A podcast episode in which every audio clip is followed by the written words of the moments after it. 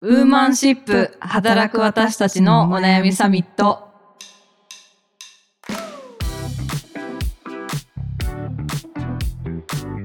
皆さんこんにちはニュースピックス 4E の中道香織です同じくニュースピックス 4B の川口愛です。この番組はニュースピックス 4E がお届けする次世代を担う女性がリーダーとしての一歩を踏み出せるように女性に関する主要ニュースやリアルなお悩みについて語り合う番組ですはい。前回に引き続きのゲストをお呼びしておりますメルカリの超愛子さんですよろしくお願いしますよろしくお願いします。先週はねあのメルカリさんがあの日本初のジェンダーの国際基準のエッジアセスを取得されたというようなあのお話とか、まあ、そもそもなんでダイバーシティインインクルージョンとか推進されてるんですか？みたいなところを伺ってきたんですけど今回はですね明日3月8日がちょうど、はい。あの国際女性デーということであの私たちニュースピックス 4E も働く私の体とキャリアっていうテーマで、今回あのいろいろ特集のコンテンツをご用意しておりまして今回ちょっとそこに絡めたようなあのニュースでえーお話をいろいろ伺っていきたいなと思うんですがちょっとその前にあの、はい。我々の特集の 告知をそうですね。3させていただきたいなと。月いっぱいまで国際女性デー月間としまして、ニュースピックス 4B で働く私の体とキャリアというテーマでいろいろコンテンツを発信しておりまして、3月7日の夜にオフラインイベント50名限定で限定イベントを、はい、もう実施させていただくっていうのと、あと来週3月14日の火曜日には、ジアップデートの方でもですね、国際女性デー企画を用意しておりまして、ライフオアキャリア、なぜ女性を諦めなければならないのかという、ちょっと戦場的なタイトルで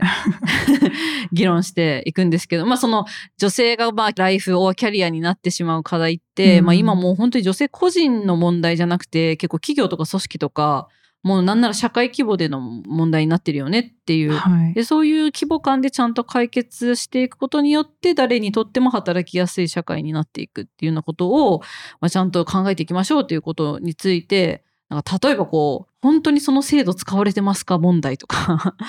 うん なんか組織とマネジメント側が言うものと実際の当事者が求めてるところの齟齬って何なんだろうみたいなこととかについてもあの幅広く議論するので、ぜひ3月14日22時からですね、皆さんオンライン配信、ライブ配信をね、ツイッターとニュースピックスでやるので、コメントをバンバンバンバン入れてってもらえればと思います。そうですね、、はいい。やー両立難しいですよね難しい。難しい。ところなんですが、はいちょっとそこに、はい、関連してはい。今回のニュースですね日経新聞の東京都卵子凍結に1人30万円女性200人対象という記事をご紹介したいと思います、はい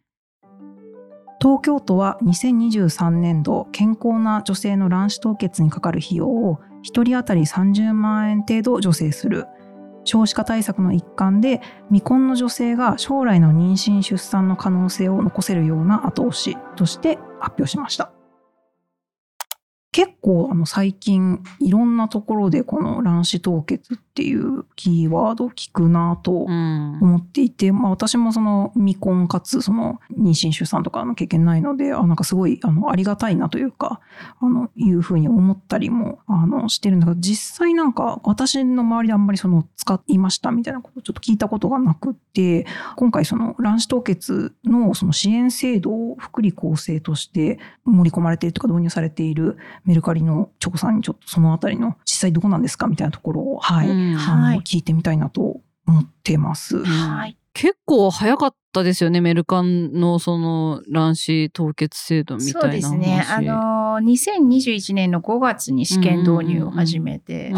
います。うんで1年ぐらい試験導入して本制度に移行してます。うん試験導入ということは結構議論しながら改善しながらみたいなそうですね。まあ最初私たちとしてもあのどれぐらいこの制度にニーズがあるのかっていうのが未知数だったんですね。なの、で、まあ、まずはいきなり制度に入れるのではなくって試験導入っていう形で見てみましょうと。うん。いう形で、あまりその制度の導入自体に対してすごくこうハードルがあったかというとあの割とすんなりそそこの意義みたいなところはあはい、決まってたみたいなんですけど、まあ本当にニーズがあるのかっていうところですね。うんが分からなかったっ。ちなみにその支援の制度の中身みたいなところもぜひ伺いたいです。はい。あの、まず、福利厚生のポリシーなんですけど、あの、前提としてですね、まあ、ダウンサイドのケアをして、まあ、不安を軽減することによって、まあ、私たちゴーボールドにやろう。うんこううんパフォーマンスを最大化させるというのが、あの、前提になってます。なので、まあ、不妊治療ですとか、もともと、1子あたり200万円まで。一人のお子さんを産むまでの間の支援としては200万円までっていうふうにしてまして、あの、その200万円の中に、まあ、卵子凍結も含めて OK ですよっていう形にしたとうんいうのが制度になってます。で、まあ、卵子凍結については、まあ、GAFA ですとかでうん、こう、あの、制度を参考にしながら、あとは社内の声を聞いて導入を決めてまして、で、今対象としてるのは、あの、全社員と、あとはそのパートナーの方うんを対象にしています。だから当事者、社員さんがまあ男性の場合にその女性のパートナーそうですそうですとか。はい。すごい。それはなんかすごいありがたいなというか、基本ね、社員対象っね。ていうイメージがあるので、うん。それもやっぱり試験導入してから決めていったって感いや、じなんですか？それはもう初めからなんですけれども、うんまあさっきお話しした、まあ不安をこう軽減するっていううん意味で言うと、まあご自身のパートナううんんーの不安というか、まあそこも含めて会社がこうサポートをすることによって、まあ最終的にこうパフォーマンスを最大化してもらいたいっていうようなこう制度のこう設計になっているので、まあ私たち逆にその家賃補助みたいなものは一切ないんですよね。あああ。なるほど、なるほど。ダウンサイドケア、そっか。に重きを置くからっていうことですね。はい。あ、確かにそうですね。自分自身じゃなくても、特に不妊とかの話だと、まあ、産むのがパートナーだとしても、二人での話だから、そうですね確かにそうですね不安のケアっていう意味では、はい。範囲がすごい、なんかすごい納得感ありますね。ちなみにめちゃめちゃ細かいことなんですけど、これは事実婚カップルにも適用されるものなんですか？そうですあはい。なるほど。即答でした。はい。でしょうねと思ってたけど、一応ね、事実婚当事者としてはね、一応聞いとこうかなと思って。確かにはいそうです、もちろん。愚問でしたっていう愚問でした。ぐ失礼しました。メリカに対処したことが。そうそうそうあの特にまあやっぱり気になるのが、その本当に、あのまあ本格導入はまあされてるってことなので、まあニーズがあったっていうことかなと思ってるんですけど、実際その制度使われてる方っていらっしゃるんですか？そうなんです。これが、あの、私たちがもともと想定してた以上に利用がされてまして、へえーと、試験導入の段階で、思ってた以上に潜在的にニーズがあったねと。えで、まあでも最初だけなのかなって部分もちょあったんですけども、本導入後も同じようなペースで、あの、利用が続いていますーね。なので、ニーズはすごくあるなと。やっぱりそうだよな。だってありそう。不安だもん。うん。でもまあそうやってね、ニーズがあったっていうことはね、実際にそういうことを考えてた人がたくさんいたっていうことだったと思うんですけど、ちょっとこういう声があったみたいなこととかってなんか、ご紹介いただける程度で、そうですねはい。まあ私たちトラストオープンネスって考え方、社内でも大事にしてて、まあこの卵子凍結に関しても、あの、社内の部活動でうん、Z エッグフリージングみたいな、えあの部活動ができて、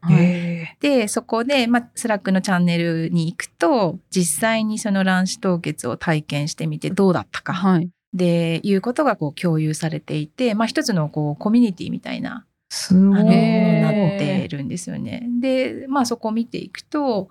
まあなんていうんでしょう、会社がこう補助してくれるとはいえ、キャッシュフローの部分で、例例えばどのタイミングで実際にお金が出てって、はい。はあの、どのタイミングであの入ってくるのかみたいな、そういう細かいところもそうですし、うん。あとは、あの、まあやっぱりその自己注射そうですよね。をしてみるってことが、あの実際に経験してみて、まあどんなもんだったのかっていうところがうんうんうん共有されていたりですとか、まあそれはその思ってた以上に精神的にうん結構きついという話も共有されてたりするんですけれども、でもトータルで見ると、やっぱこれやってよかったっていう、うん。あの、声が、まあ非常にあの大半、うん。大勢ですね。うん。ちょあの今のお話でそのさらっと出てきた自己注射。っねていうのはそうそうそうやっぱりある程度卵子凍結するためにも卵子をある程度の大きさに成長させてから凍結させないと、うんうんまあ、あの受精卵として使えないみたいなのがあって、はい。だから卵子をそうやって成長させるために2週間ぐらいとか自己注射でこう10日間ぐらいとか自己注射をお腹に打って卵子をこうあえてこう成長させてで採卵をするっていうところがあるのでやっぱホルモン治療だから具合がね体調が悪くなる方とかもやっぱりいたりですとか、うん。うん、大きくなるので2センチぐらいの卵がなんか20個できますみたいな人とかだと本当お腹パンパンになっちゃうみたいな人とかもねいたりするからやっぱその辺の体調のそいついつじゃあそれを仕事をしながらですもんね。ね。やるかのコントロールとか。そうですね、うん、そういう情報は大切ですよね。実際にやっぱりそのプロセスが始まってみてわかる日程調整の大変さですとか、っていうのをあのそのコミュニティでこう共有してるっていうのがあって。まあ、自己注射で言うと私自身もあの不妊治療の時に経験があるんですけれどもある種こう不妊治療の場合は、まあ、あの夫とというか、うん。うん、まあ、パートナーと2人でこう取り組んでいくっていう、はい、まあ、相談できる相手がいたりっていうところはあるんですけど、あの卵子凍結の場合は、まあ、もちろんパートナーがいらっしゃる場合もありますけれどもまだ今パートナーいなくて、まあ、いつかあの、はいはい、産みたい時に産めるように今一人だけどやってるっていうケースもあるんですよね。うん、そうすると、まあ、やっぱり結構こう孤独、うん、あの一人でこう毎日注射打たなきゃいけないとかっていうところが精神的にもハードな部分が実際あるから、まあ、そういうコミュニティの存在みたいなのはすごく大事だなっていうのは思います。確かにパートナーがいる人ばかりじゃないというか、まあそうですよね。うん、なんかこう、若いうちに凍結しておいた方がいいみたいな、あの話も聞くとなると、まあ今パートナーがいないからこそ利用したいっていう人とかもいらっしゃるんですよね、多分。うん、そうですよね。私たちこう、利用が順調に進んでいる一つのあの要因としては、あの専門医の方にお越しいただいて、うん、制度導入するときに説明会っていうのを何回かやらせていただいたんですね。うんうん、で、その中でも、あの、もうこれ明確に卵子は若い方が、うん、あの、ね、いいという事実があるので、うん、もう今日が一番若い、うん、あの卵子ですとい。うふうにこうメッセージングをしていただいて、そうか、もう今なんだっていうことにこう気づいてもらうっていうか、っていうところをあの、まあ、最初にこうそういう場をセッティングしたっていうのも一つ。まあ、正しい知識をやっぱり得ていただきたいっていうところがあるので。なるほどそういうことをやることによってやっぱりちゃんと理解が深まって制度だけあるけど使われない現象が起きないようにそうですね、うん、なってるんですよ。そうですよね。最初に、あの、まあ、それこそノートとかで、うん、あの、実際に卵子凍結やってみたみたいな形で、はいはい、体験記みたいなのを、はいはい、あの公開する社員が出てきたりして、またこういう部活が出てきたりっていうところで、まあ、一つその、そういうことを、まあ、やりながら相談できるコミュニティを作っていけたっていうところ、うん、まあ、すごく大事かなと。すごい。え、そのコミュニティ自体は結構その張さんとかがフォローして作っていったのか結構割と自発的に自発的にできていったんですね。できました。はい。まあそこにねそういう D&I 担当の方も後々入ってくることによってまたそれがこう強いコミュニティになるというか、うん、ちゃんとフォローもできるようになってっていうところになっていくんですよね、うん、そうですね。結構そうですよね。でもなんかこう、うちの会社とかでも、例えばその、あの、えー、シッターさんをその、あの、お願いした場合に補助が出たりとかあるんですけど、なんか意外と知らない社員とかも、そうなんですよ。そう言って、あ、これあったんだ、すぐ使いますみたいな話とか、あの、ちょうどね、この間もありましたけど、うん、なんか、そういう感じにならずにというか、なんかやっぱりみんながこう、ちゃんと制度あるの知って、利用していくそうですね。まあそこはでもうちも、まあ、アーリーアダプター的な方が利用してみて、はい、情報が共有されて、でまあどんどんどんどん知っていく、まあ後で知っていく方もいらっしゃるっていうので、まあなかなか最初からみんながいろんな制度についてこう理解してくれるっていうことではないんですけど。いや今まさになんか、まあ私とか今その35だし、その卵子凍結って言われたらなんかすごいえ気になるってなりますけど、うん。愛さんとかその、なんか、もし、もっとじゃあ、20代の時とか、ね、この制度ありますって言ったらどう、どういや、でも多分私していたと思います。5年前とかね、もうもうちょっと若い時に、こういう制度が会社にあって、しかもそんなね、補助とかもあってっていうことであれば、していたなって思いますね。やっぱりあのおっしゃる通り一日でもね若い卵子の方がっていうのは本当に医学的にねそう言われてるっていうところがやっぱりあるし、うん、まあ、あと不安材料を一つ消すみたいな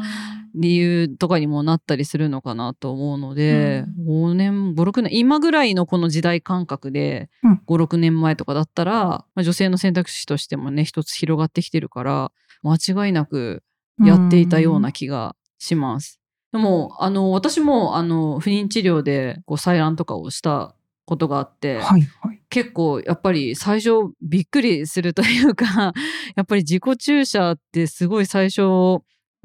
うすごいやっぱびっくりするのよ自分で注射を打つっていうのが。びっくりしますよね。そうでまあおっしゃる通りねパートナーがいるからなんかちょっとそこはねこう精神的な負担が半減されるみたいなのはあると思いますしあとやっぱ体もとにかくねホルモン的なことなので結構大変だったりとかしたので、うん、まあリスクというかマイナス面みたいなところはまああるだろうなと思いつつ、うん、まあ、あと結構保管するのにもお金がそうかかったりとかする。お金がねやっぱね、まあ、不妊治療はあの保険適用にはなってますけどとはいえ高い そうなんですよね。ちょっと。何十万円とか。そう昔はね何百万みたいなところで、まあ、で自治体から補助金出てみたいなのがありましたけど、はいはい、まあ、東京都のやつもねその一人30万円、女性ってことは相当な金額なんだ結構かかると思う。その保存してねやっていくのにもお金がかかるし。そね、その辺もこう情報がいっぱい溢れているようで意外とやってみないとわからないことがそうそうなんですよね。ね。うん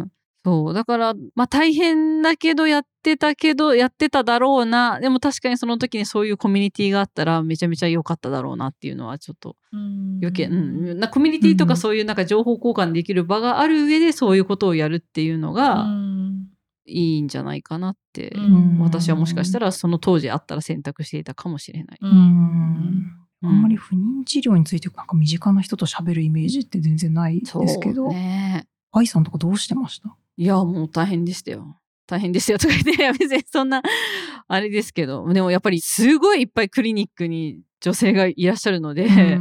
やっぱりあの、仕事終わって、この日は前、もうこの日は行かなきゃいけないみたいなタイミングで仕事終わってクリニックに行くと、長テーブルのところにバーってこうパソコンを広げた女性が並んでるみたいな。みんな働いてる。みんな仕事してますな、みたいな。で、しかも私が行ってたクリニックは、あの、下のフロアが、なんかオンライン会議できるフロアがあって。めっちゃ環境整えすぎてる。めっちゃそこで仕事してた。けど、まあ、確かにね、そういうところの情報が、まあ、ないか、ないというか、まあ、あんまりね、オープンにすることもね、そうそうそう。なかったりもするので、だから実はそういうところと、その卵子凍結の、その卵子を採卵するところっていうことが、まあ、つながってたりみたいなこととかも、多分、あの、一般的には多分知識はね、ないと思うから、情報が行き渡るような形でやってからメルカリさんみたいに制度として導入していって、で結果そういう制度を活用する人が増えてってっ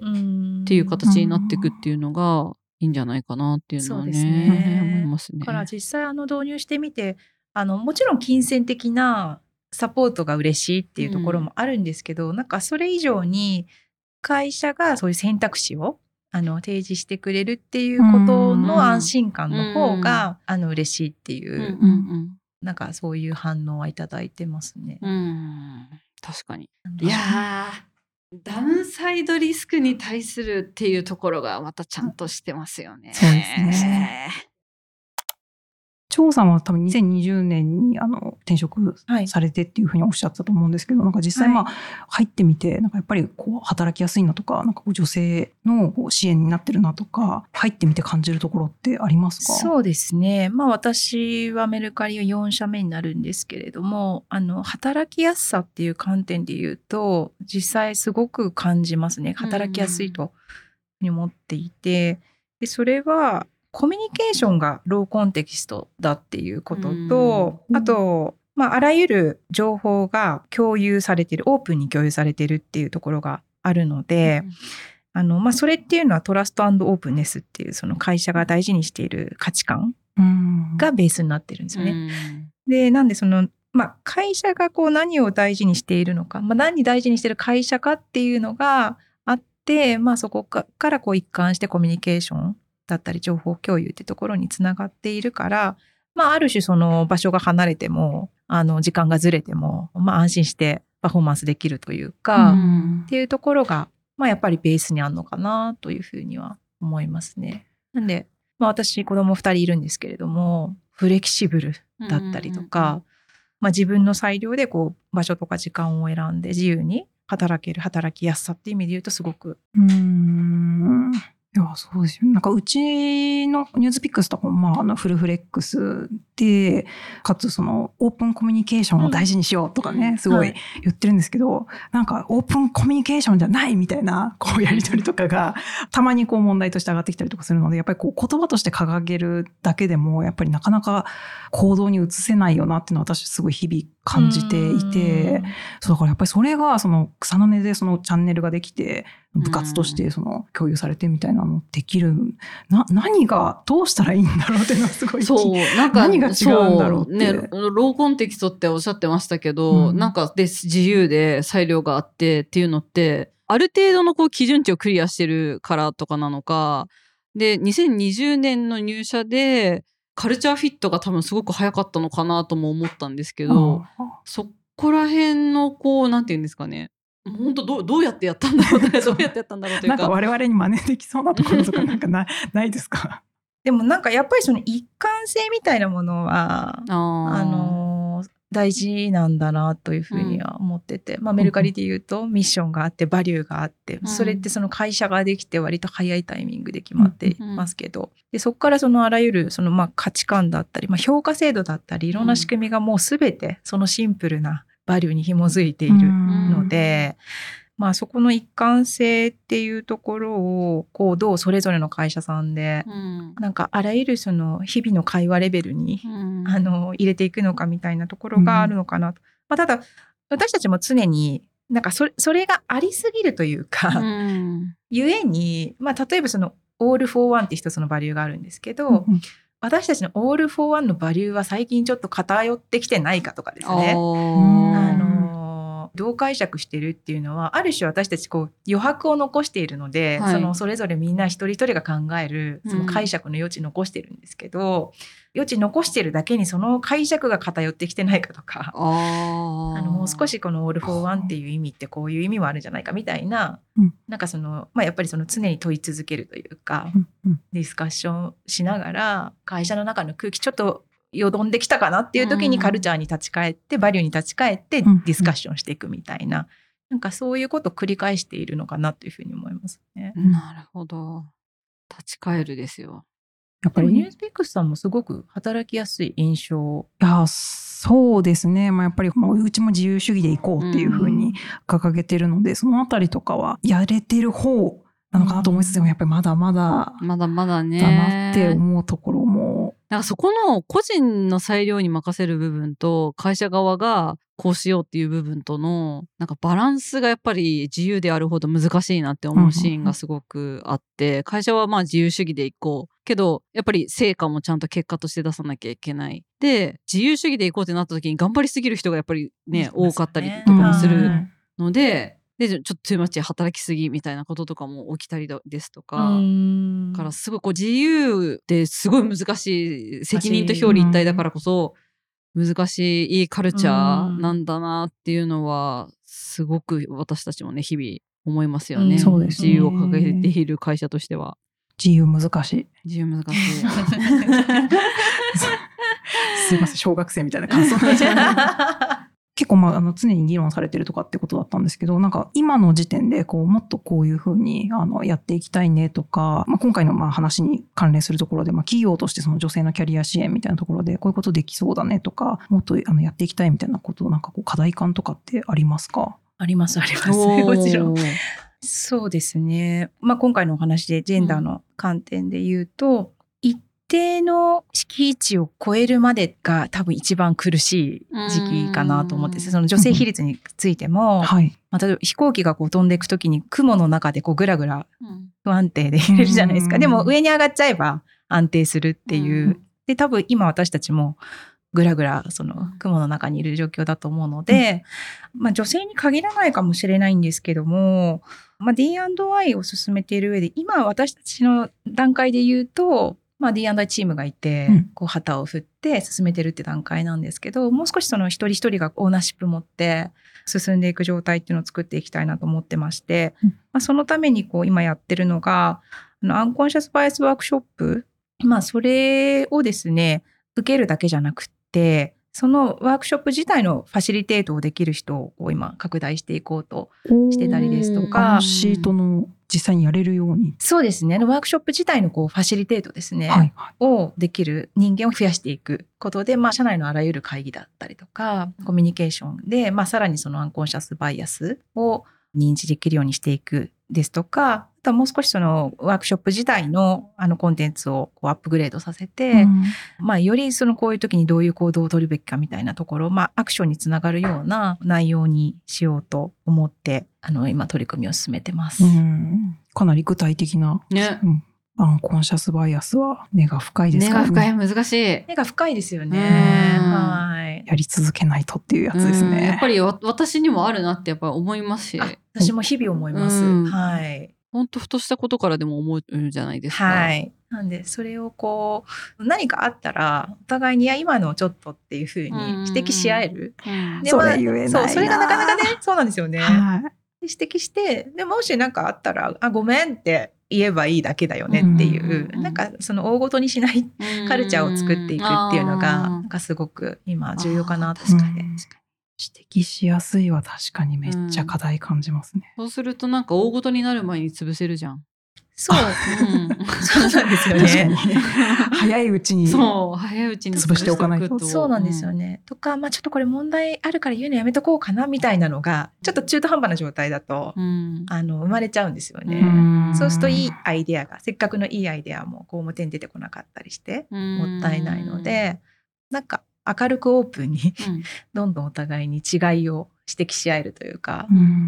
そういうカルチャーを作っていきたいなと。うん今思ってます。いや、でもメルカリさんでまだ雲の上に行ってないとしたら、まだ離陸すらできない我々なね気がする。陸する前になんかこうガタガタガタガタガタガタガタ滑走路走り始めましたみたいな。おい揺れてる揺れてる揺れてる。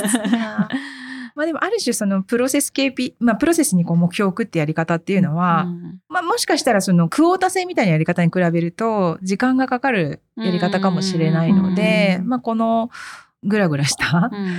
のタイミングがちょっと長く続い、まあ長く続かないようにはしたいんですけれども、うんうんかかるかもしれない。でここをこうどう乗り越えていくかっていうところはすごく、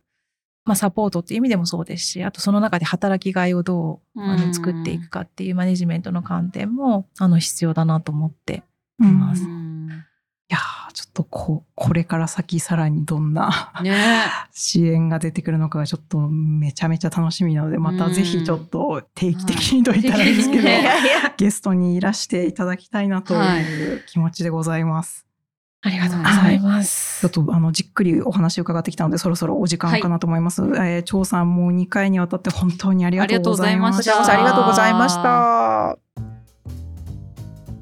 勉強ばっかりでしたね。勉強になりましたうんね、勉強になりましたしやっぱりなんか会社とはどうあるべきかみたいなこととかをねすごいこう、うん、思いましたね。わかります。うんね、うん結構 D&I の議論してるとやっぱそそこに行き着きますよね。はいうんうん、やっぱりね今どうしたってこう、まあ、不確実だからって言ってパーパスだミッションビジョンだって言ってみんな掲げますけど、それがちゃんと本当に心の芯から会社として思って目指していることなのかそれともなんかいやちょっとなんか最近パーパスらしいからさ みたいな感じでやってるのかみたいなこととかってやっぱそこの会社の行動と結果を見てればもう分かりますしやっぱり消費者側もそういう風な形で見抜くようになってきてるからうん。こそそういう本質的な施策をちゃんと自分たちのカルチャーミッションに沿ってなのでこうやってますみたいなうん。のを言えるかどうかっていうのはすごい非常に大事だしじゃあ自分の会社はどうなのかなって振り返るきっかけになるなって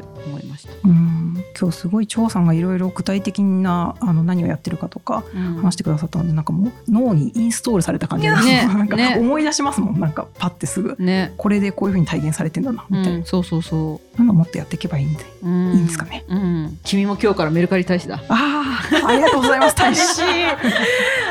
ちょっとあの引き続きはいあの、はい。勝手にお話を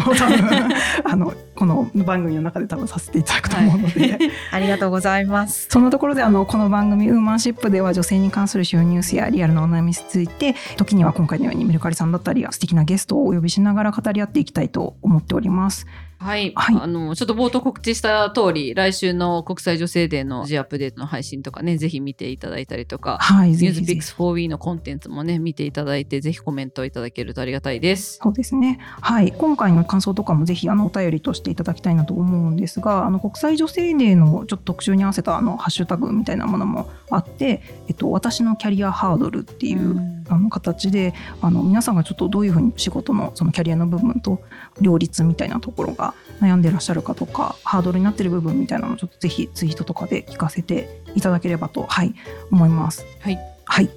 番組のご感想は「ハッシュタグウーマンシップ」でもあのぜひぜひ募集しておりますのでよろしくお願いします。はいはいそれではまた来週ありがとうございました。ありがとうございました。ありがとうございました。